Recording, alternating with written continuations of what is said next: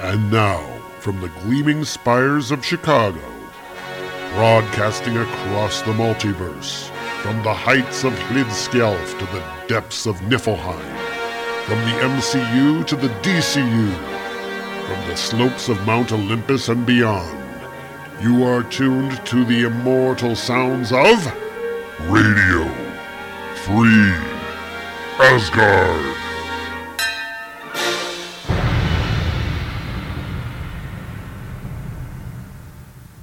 And good evening, everybody, and welcome to Radio Free Asgard. This is episode number 296. We're coming at you, as always, from beautiful Chicago, Illinois.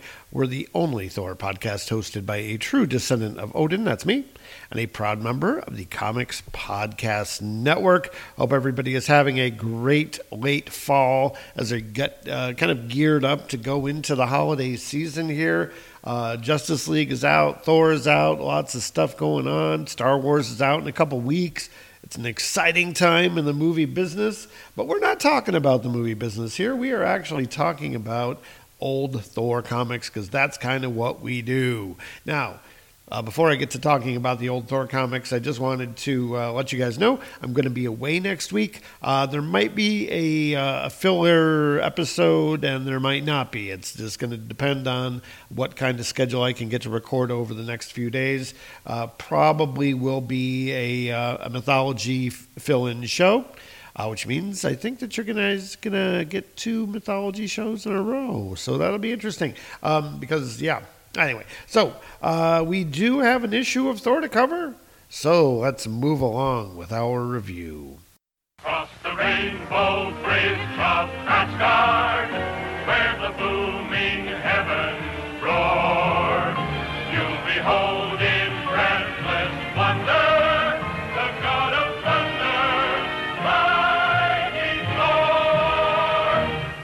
This week we are looking at the Mighty Thor number 201.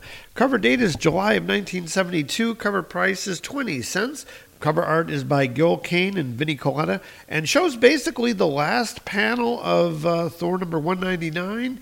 Uh, Pluto is holding Thor by the neck and he's kind of pushing him backward. He's got his axe in one hand and he's saying, I am Pluto, I am power, and if Odin's life be not mine for the taking, then I'll have Thor's instead. And in the background, we see the uh, trolls, and they're fighting, and you see looks like Fandral and and Balder, kind of very sketchily in the background, but basically a lot of fighting going on.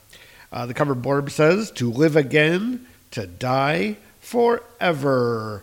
And we open up to the splash page where we have the credits. Stan Lee is the editor. Uh, Gerry Conway was the writer. John Buscema was the layouts. Jim Mooney finished the art on this, and Artie Simek did the lettering. So here's here's somebody we haven't seen for a while, Jim Mooney. The title of the story is Resurrection, and we open up with a Viking ship arriving at a dock in New York City. Um, yeah, and it says here, morning mist wets the jagged Brooklyn skyline. One's a light haze, a golden aura which crests battered tenement roofs. It is cold this morning, one week ago, and to the men working on the creaking Brooklyn docks, perhaps this explains the sight before them. Perhaps it is all an illusion caused by the bitter March wind, something they don't see, but rather feel in their stiff and frozen bones. And the Viking ship looks like there's only two people on it, is arriving at the docks, and these three guys are there. One of them has a wheelbarrow with some bags marked XXX, and uh, one guy is wearing a ball cap, and the other guy is like a, like a trilby hat, and um, the guy in the ball cap is saying, Key Raps! What the heck is that? And it turns out to be Heimdall but uh, they don't uh, recognize him obviously. But uh, you know, it's Heimdall in his horned helmet and carrying a sword and a big shield, and the guy is saying, uh, "Some sort of sport rig, I guess." But wait a second, that guy, he's got to be at least seven feet tall. Hey, hey, look out! He's turning this way. And Heimdall says, "It doth appear we have created a disturbance, Camor." And such was certainly not Odin's plan when he first bade us to take this quest. The matter must be rectified at once. As thou dost will, Heimdall. Camor the Small hath no will but to serve thee. So this uh, Camor guy who's with Heimdall is a little short uh, fella, uh, like a dwarf. I don't know if he's supposed to be a dwarf. I guess he could be a dwarf. And um, so they do this sort of magic spell, and Heimdall waves his sword around, and there's kind of a fiery explosion. And we see that uh, Heimdall is now dressed in a, uh, like, say, double breasted suit and a white hat that doesn't really match. And he's carrying a cane rather than a sword and a red cravat and really looks odd. And his uh, little friend Camor, instead of wearing purple and green little jumpsuit, is now wearing a like a chauffeur's uniform.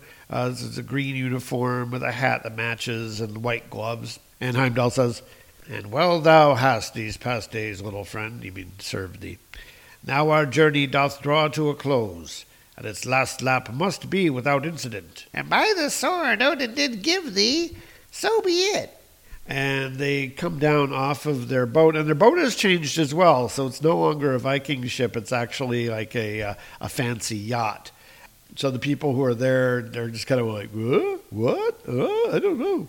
The two of them go walking by the the, the dock workers, and uh, the one guy says, "You know, Bert, I could have sworn there was something strange about that guy, but now I can't remember what." Forget it, Ernie. Just one of those rich Long Island creeps.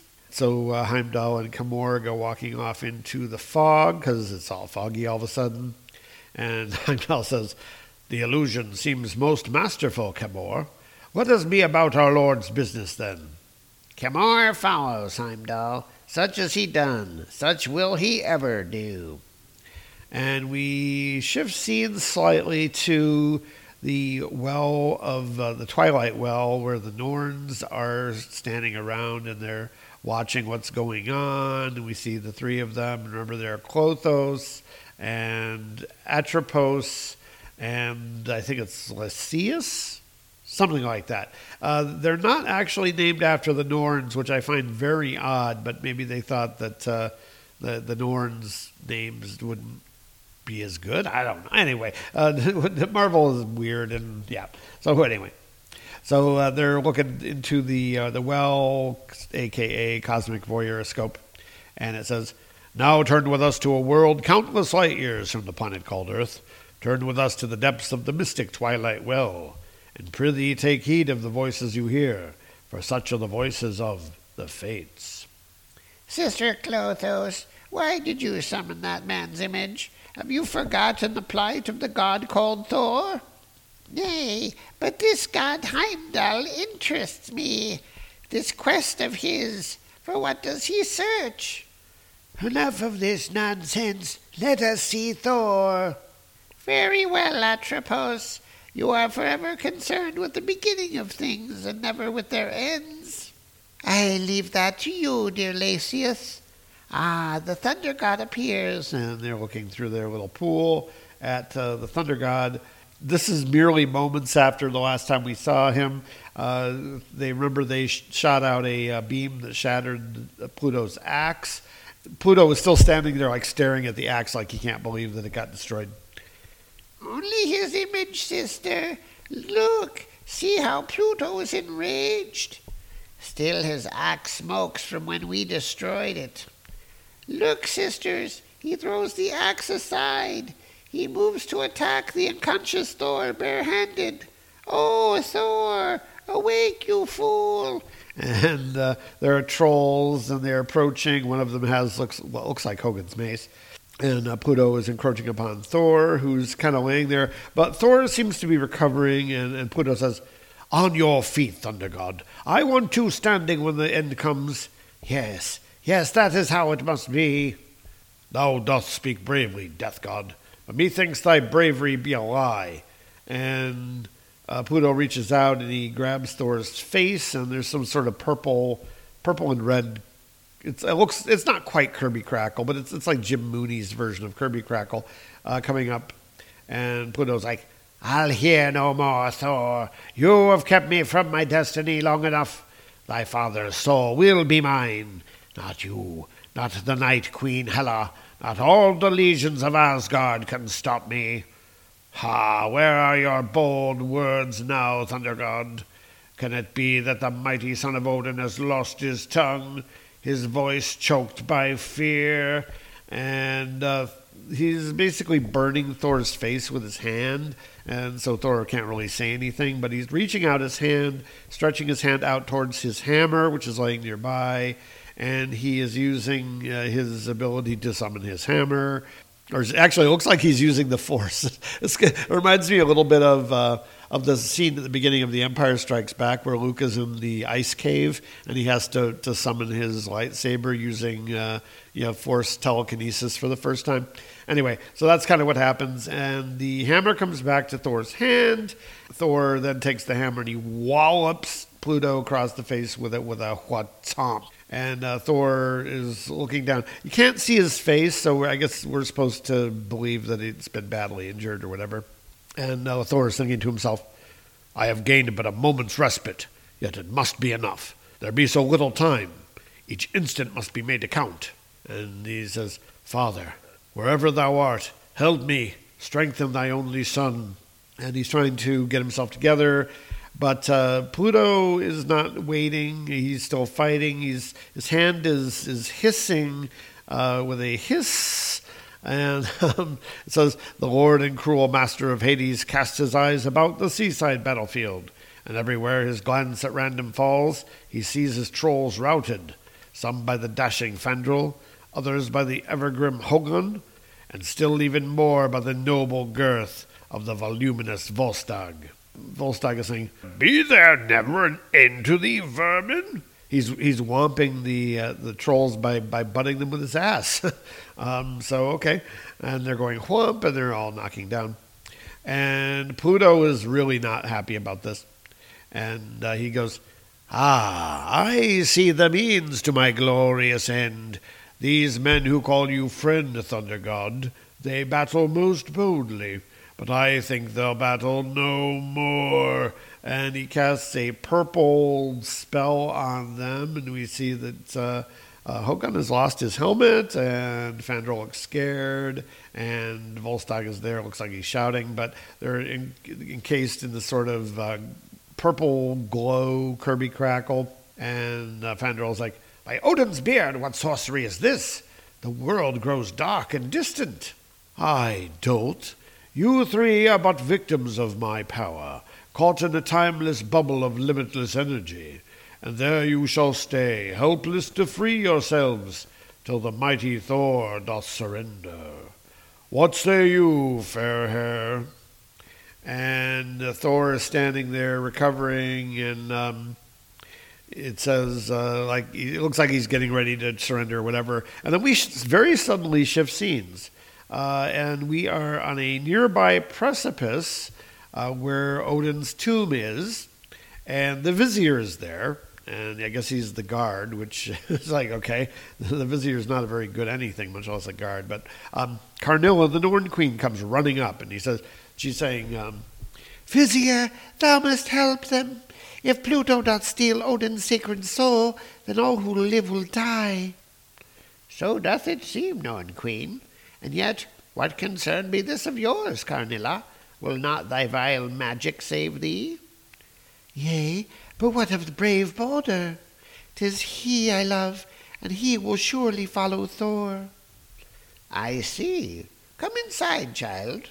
And they go inside the tomb, and we get a full page spread here.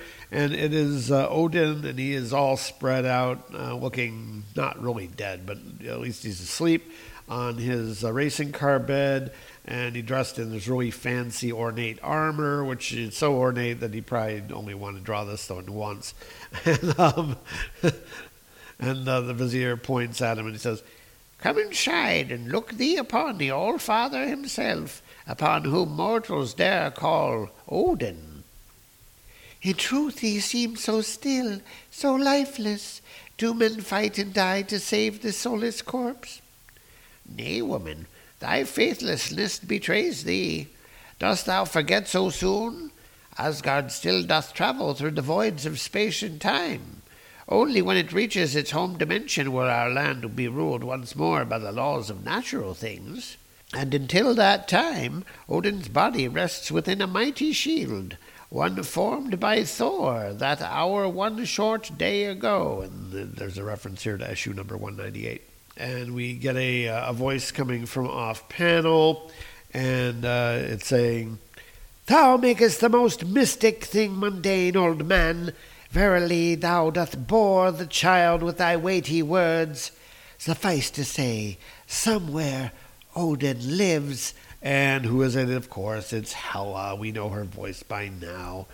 And the vizier's like, By the black galaxy, tis dark Hela, goddess of death. Thou dost make it seem as though I've come for thee, old man. Calm thyself, thy time is not yet near and neither, it appears, is mighty Odin's. Of what dost thou speak, Night Queen? Thou knowest full well, Vizier.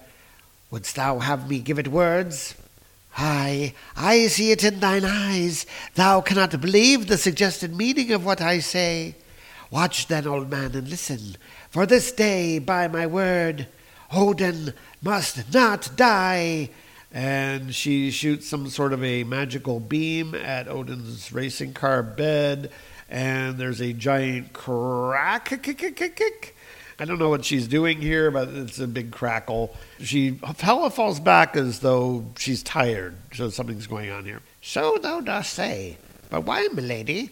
I seek not to curse the boon. But thou dost wonder.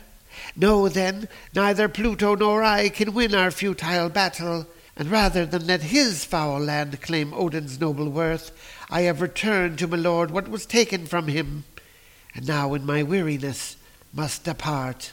And she glows in sort of orange and yellow, Kirby crackle, and Hela apparently is gone. And uh, the vizier says, "'Tis done. Methinks we have witnessed a dream, Karnilla. Naught else can explain what we have seen. Nay, old one, 'Tis not so. Look, and prithee, Vizier, tell me, do my tired senses lie? Have the fears overcome me and stolen the strength of my mind? My lady, I see it too. And we shift back to uh, Thor and Pluto, where the fighting is going on. He's uh, fa- you know, says he's facing the Grecian god of death, and he speaks once again. Thou dost seek to weaken my resolve, Pluto. But know thee, God most vile, thou hast only strengthened it. And he's whipping his hammer around, and he just slams Pluto right in the face with his hammer with a patak. and uh, Thor says, Though truly they are my friends, I'd not have them live in a world dominated by thee. And Pluto says, Uh, then tis on your head, Asgardian. You have cast them free. And uh, we see them um, floating around in this purple cloud, and and they're they're all talking. Fandor's like, "We cannot see, Lord Thor. All is black." But Thunder God, give us no grief. Instead, pray that we end in Valhalla. And Thor's like, Hogun! They do vanish, and the air once so clean stinks now of burning sulphur. Thou shalt regret this deed, madman. Not I, boy. Nay, you will bear the sorrow. Your blind loyalty cost them their lives, and you know this, Thor. For the rest of your life, you'll know this. And Thor doesn't like this very much, and he just punches Pluto right in the stomach with a batoom, knocking him back, destroying, uh, looks like uh, rocks that are behind him. And we have, um, yeah, I guess he flew through these rocks and he's landed in this uh, gnarled, old, dead looking tree and there's a um, not really a troll, but I guess one of Pluto's soldiers. It doesn't really look like a troll, but a human. But anyway, he's saying, "Brothers, the master needs our aid. That tree, we must." And Pluto's like, "Keep your filthy claws off me, you mindless miscreant! I'll beg no help from the likes of you. Nay, Pluto too knows the course of honor, and in his hands rests might unequaled." and he just kind of stretches and he destroys the tree because Pluto, of course, is a tree murderer. And he says, uh, Have done with words, Thunder God. Have done with talk of loyalty and love. You speak as though honor lives in your heart only. Yet what do you know of honor Asgardian? Have you slaved beneath the earth's dark surface? Have you ruled the kingdom no other god would touch? Speak not to me of honor, noble son of Odin. I know its lies, and upon eon upon eon of its black betrayal I have had a know. Villain, do thy worst, says Thor. Thy actions do give proof to thy wickedness. The two of them are exchanging blows here and there, and uh, he's he's making Pluto really mad. But just as uh, they're uh, getting back to the fighting, there's, there's a bunch of noise and light coming from uh, beyond, and somebody's shouting, There comes sound! There comes fury! I say they hold! and everybody turns around, and it says that uh, silence falls, a grim weight over the shadowed visages of those who war, and as though frightened of what they may see, they turn, but slowly, and regal Odin do behold. And yes, it is Odin standing there, and he's he's got his hands out, and he's got kind of cascading energy out of his hands, and he says, My son, let there be an end to useless battle. The purpose hath passed. Thy father doth live. And we see the Asgardian army, and they're holding up their swords, they're shouting, All hail Odin, Odin! And everybody's really happy, except for Pluto, Mr. Vampire, Fangy Face himself, and he is kind of uh, looking really angry here. And he's saying, No, it cannot be. What insane destiny hath thwarted mine own? I sense Dark Hela's hand in this. Question not the cause, Pluto. Instead, grant the effect, and get thee gone from Asgard's shore, says Odin. And so uh, Pluto and all of his trolls are heading back to their boat. And uh, Pluto says, I'll leave, good king, for now. But methinks there'll be another day for us, my lord. And I think that day will be Pluto's. And he gets on his ship with the, the, like the Viking ship with the big bat on the front. And they go sailing away. And they're sailing away through a bunch of dark mist and like giant icebergs. And we have a caption. We shift scenes. Uh, we have Odin, and he has changed clothes. So take a drink. And he is sitting on his throne, and, and there's a bunch of people around. You know, soldiers, and we see uh, Balder there and Karnilla. But we don't see the Warriors Three, and we're going to find out in a second. Noble Thor, thou dost appear grim. Is not all well with the world once more? Or doth thy mind yet leap to other concerns? Concerns of the heart, mayhap. Yea, I see 'tis so. Think'st thou of Sif, and wonder whence I've sent her? Nay, my lord, says Thor. I know thou wouldst never allow her to come to harm. But there are those whose lives thy hand did not touch. Friends Fandral, Hogun, and noble Volstagg. 'Twere they whom Pluto destroyed. So little faith from a son. Thinkest thou I would have them die? They who so nobly defended their silent liege? Look thee to earth, Thor. And uh, he waves his hand, and it opens up the sort of portal, sort of voyeuroscope sort of thing and we see the Warriors three are on Earth, and they look very confused about being on Earth. But um, uh, and Odin continues, "I know thee, son, that when I did awake from my death-like trance, I instantly sensed thy comrades' plight, and by my power did deflect Pluto's intent, and sent them instead to the Middle Land, Middle Middlegard, obviously. By this too is my debt to thee increased, my lord." I pray thy leave. Let me join them, father. Methinks they'll need a friend on that mad world. As thou dost will, Thor. Thou hast my leave. May thy journey go well, my son. And uh, looks like Thor is getting ready to take off, and Balder comes up to him as he's starting to whip his hammer around, and, uh, and Balder comes. He says, "Wait, Thunder God, let Balder speak." As always, friend," says Thor. "What sayest thou?" My heart doth long for Earth's green hills, and if milady Karnilla would release me from my pledge to her, I would accompany thee. Well, milady? And uh, Karnilla's there, and she's kind of, she looks disappointed, and she's like, um, Have it thy way, Balder. It appears I've no hold on thee. if I ever had. And uh, so the two, uh, Thor and a Balder, are heading back to Earth. And Thor says, Then let us be gone, brave Balder. Let mystic Mjolnir steal us elsewhere, and yea, elsewhen as well. Well, that's interesting. To Earth, my lord, to Earth, says Balder. And uh, they vanish. And Karnilla is standing there with, with Odin, and I guess the vizier is there too. Lord Odin, is Balder truly blind? says Karnilla. Can he not see my undying love? And Karnilla's crying, and um, Odin says, "'Tis not for thee to know, Norn Queen, yet. For now all is calm in Asgard once more. My plan doth proceed on earth. And uh, the vizier is like, Plan, my lord? Oy, vizier, a plan of such scope thy mind could scarce conceive its limits. But I say no more, friend. 'Tis all in Heimdall's hands now, and in the hands of those I've sent to Blackworld. And we shift scenes, and we're on Blackworld, where we have uh, Hildegarde and Lady Sif and Tana Nile and Captain Birdseye, and they are running away from the giant crystalline uh, creature called Ego Prime. And uh, the uh, captain is like, Run, lassies, run, lest the monstrous thing catch us all. And the, the giant is still pursuing them, and um, apparently the, the giant is shouting out, Ego Prime! And um, Tana Nile's like, Our flight is futile, Asgardians. Perhaps not, Tana Nile. Look, its attention seems caught by that approaching train. Then there still may be a chance.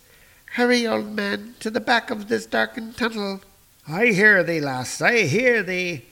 And they go into uh, the subway tunnel, and ego is kind of playing with the train like like it's a, a toy, and he lifts the uh, subway car up, and I guess he um, he wrecks it, and you hear screaming and, and crashing. We don't actually see them get crushed, but apparently they get crushed. And Silas is like, Those people, there's naught we can do for them now, Silas Grant, says Hildegarde. But perhaps there be that which ye can do for ourselves. Dost thou catch my meaning, my lady? Yea, Hildegarde, says Sif. It's time thou did explain, Rigellian, and explain fully. What be this thing thou dost claim to have created? Thou dost call it Ego Prime? Yes, Sif. Give me pause to think, and I'll explain it all. It began but a few weeks ago when I was called to the quarters of the Grand Commission of the Rigellian colonizers. And we see her approaching the Grand Commissioner. You sent for me, Your Excellency? Aye, colonizer Nile. I have been reviewing your unhappy settling attempt on the planet Earth. I've got a reference here to uh, Thor number 131 through Thor 133. And we see on the screen there's a, a picture of Thor and the recorder. If I may, Excellency, the fault was not mine. Earth was under the protection of the god called Thor. I am well aware of that, colonizer Nile.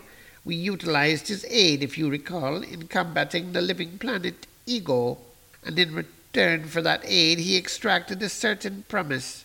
We must never attempt a colonization of Earth again. And Tana Nile, this promise is most bitter. We need a world of the Earth type. Are there none available, Excellency? Only primitive planets, colonizer. Yet there is a way. Come, I'll explain. And uh, she next we see Tana flying through space, through like Kirby space in a uh, very Jetsons looking sort of spaceship. And it says, uh, Within the hour I was on my way, a journey from which I might not have returned, a voyage to the Black Galaxy. Yes, I see the stunned amazement on your faces. The Black Galaxy, I wonder if that's any relation to the Black Planet. Where your Thor encountered the uncanny bioverse, and more, the dreaded living planet Ego. Friends, my task was simple, or so it seemed. It was to blast a section of the planet free, a living slab of stone and earth. And it shows her doing so and uh, bringing the, that piece of um, of the planet back onto her ship. This I did. I brought it into my ship and placed it within a special isotope container. And with that stone intact, I sped to the galaxy's eastern rim and landed on a planet called Blackworld by your people, a world nameless to mine. And she lands there, and you see this sort of uh, caveman, troglodyte sort of creatures. And uh, she takes the rock and puts it on the ground, and it looks like she's shooting it with a, some sort of a some kind of a beam. And there I released the thing we now call Ego Prime. Its shape had changed.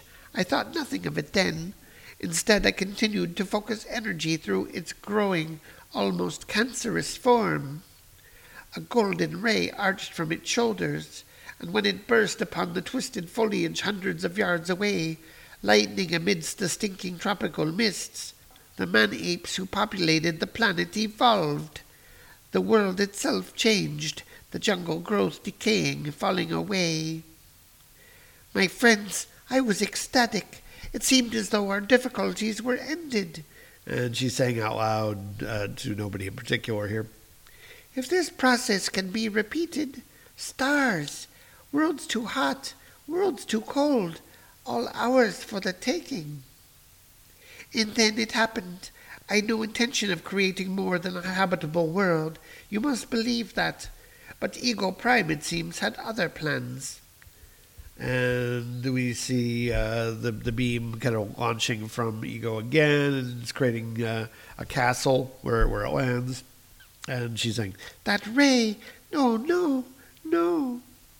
Already the evolutionary rays radiating from the stone body were out of control.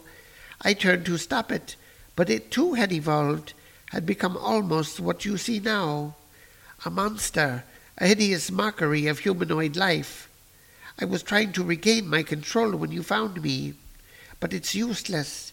Ego Prime has a mind of its own, and only the Prime Director knows what it plans. these uh, people are you know they're they're all on still on the subway car and anyway there's uh, newspapers blowing around and Hildegarde uh, grabs one and uh, she's saying Perhaps it's read thy mind, Rigellian.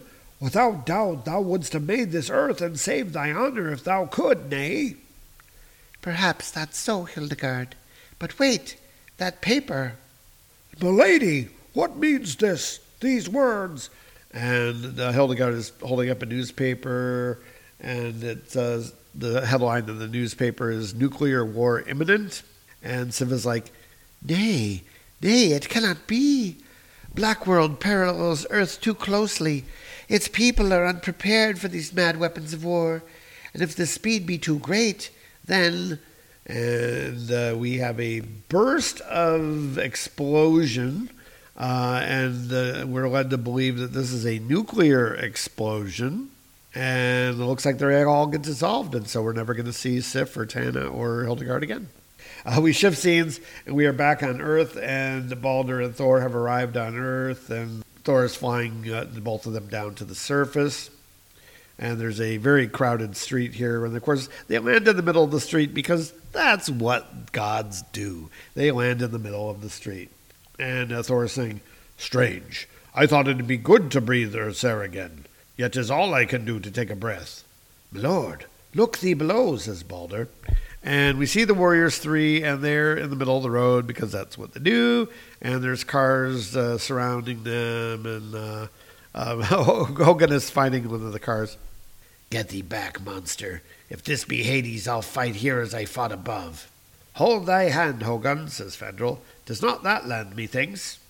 So this is weird because I'm pretty sure that the three of them have been to Earth before and have seen things like cars, so this is seeming very strange. Fandral, Hogun, even loud Volstagg, fear not, friends, thy lives be not at an end. Thou dost stand on earth. And one of the uh, the people gets out of his car and is like, And I dost stand still, buddy. Get those creeps out of the street, will you, pal? Keep thy peace, mortal, says Thor. We'll soon enough be on our way. Now let us. and there's a interruption, a big, big white flash, and um, Thor says, By Odin's beard! What? and there's a big golden and flash, and it turns out to be some sort of a teleport uh, ray, beam, whatever, and five creatures appear out of that uh, that kind of explosion, and those five people are Tananile, Hildegarde, Sif, Captain Birdseye, and they are being pursued by Ego Prime. And uh, Sif runs uh, forward, and I guess she sees Thor, and she's like, "Flee, Thor, flee!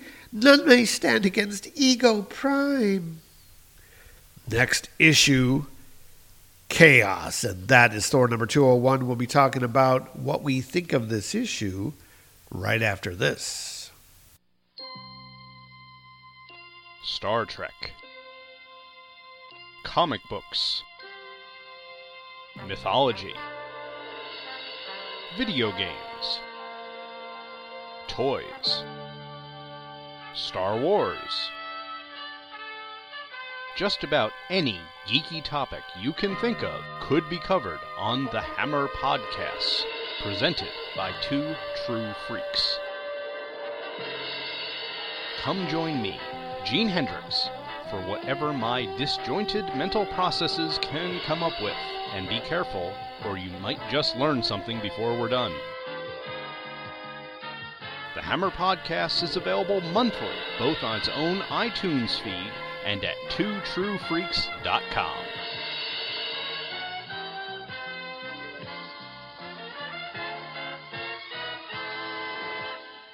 It really is weird how the change of an artist can really alter your perception of a story.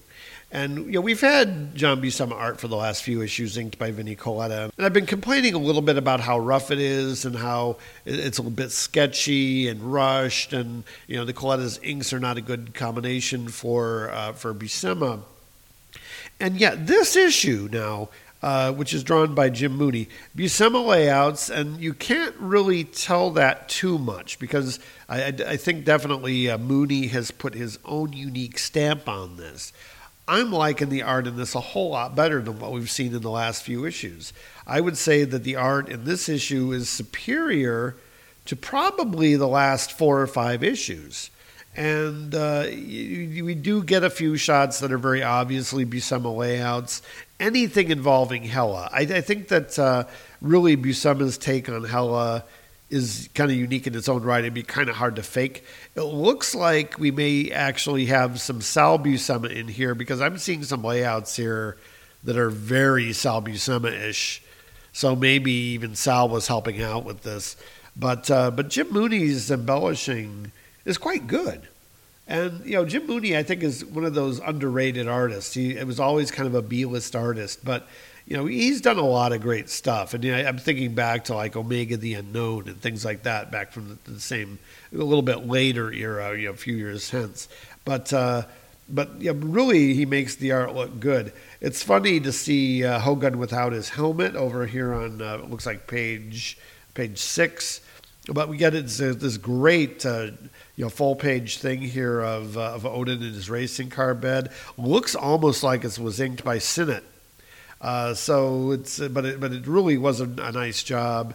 Um, and it doesn't look too Buscema-y, uh, so that, it's interesting. Uh, but but I do like uh, the art in general in this issue. They do kind of story wise. There's some things going on here that don't really make a lot of sense yet. Uh, we're going to be seeing a little bit more of this later. Now, we only have a couple more issues of this in the story arc before we move on to something else. So I think that the the Odin's Grand Plan storyline that we have going on here with uh, um, Heimdall and, and his dwarf, um, we're not going to be seeing the end of that anytime soon. But we do have uh, some other things going on. It does flow pretty well from the prior issue. Um, and you know, there's a lot of good things about it, um, but it's still kind of confused. It, it is kind of there's several disparate things going on at the same time, and they they get rid of Pluto maybe a little bit too easily. Now I understand that uh, you know that was made possible by interference from the Norns destroying the axe, et cetera, et cetera. But then you know, Pluto runs away within five pages. And we move on to this resurrection of Odin, which I, I, think was, I guess, reasonably well handled. I don't know if the original intention was for, you know, Hela had taken Odin's soul and wanted to, uh, you know, to, to take him down to hell or whatever, but and then she gives it back. I didn't think that that was the case before. I didn't get the sense that that she had taken his soul because I didn't think that she was able to in this weird other dimension, but now all of a sudden she's able to revive him. So that didn't really make a lot of sense to me. But you know, anyway, that's it's kind of you know mid seventies Marvel for you, I guess. Uh, the coloring is actually really good in this issue. They uh, don't really give a coloring credit. Uh, I'm going to assume that it's somebody in production, you know, probably somebody like, uh, you know, George Roussos or, or, somebody like that. They, they don't give a, a, credit. I mean, Jim Mooney might have done it for all I know. He's actually credited with finished art, so that maybe he did the color separations as well. But the coloring is good. It's actually better than anything we've seen recently. There's a lot of nuance to the color. Uh, they're using a lot of color gradients in this, and if they'd been doing that in the last few issues, they might not have uh, been so weak art wise. So I'm kind of glad to see it. All right, so with that, it's time to wrap up the show. Once again, folks, thanks very much for listening. We really do appreciate it. If you want to join in the discussion of Thor Ragnarok that we're going to be having in a few weeks, let us know. Uh, send us a email to radiofreeasgard at gmail.com. Now, one of our friends of the show, uh, Gene Hendricks, uh, he has posted an article on his blog, the Hammer Strikes blog, and you can go read that, find out what Gene thinks of uh, Thor Ragnarok. And I will tell you right now that he and I are definitely on the same wavelength. Yeah, we, we both like the movie, but we both have some issues with it as well. And uh, we're going to be talking all about that when I get back from Florida. And you can join in if you want. So, uh, so you know, let, let us know what you think. All right, and with that, I am back over the Rainbow Bridge, back to Midgard, and we'll see you next time here on Radio Free Asgard. Radio Free Asgard is copyright Tom Harris USA Productions, which is totally responsible for its content. The characters, stories, and situations presented on this program are copyright their respective copyright holders and are presented for entertainment, review, and educational purposes only. No ownership is implied. We make no money from this podcast, and the contents are believed to be covered under fair use. If you like what you've heard on today's program, we'd appreciate it if you leave us an iTunes review, send us an email with your feedback, tell your friends, if you have any, or annoy your coworkers with our incoherent ramblings and silly voices. Thanks once again for listening to Radio Free Asgard.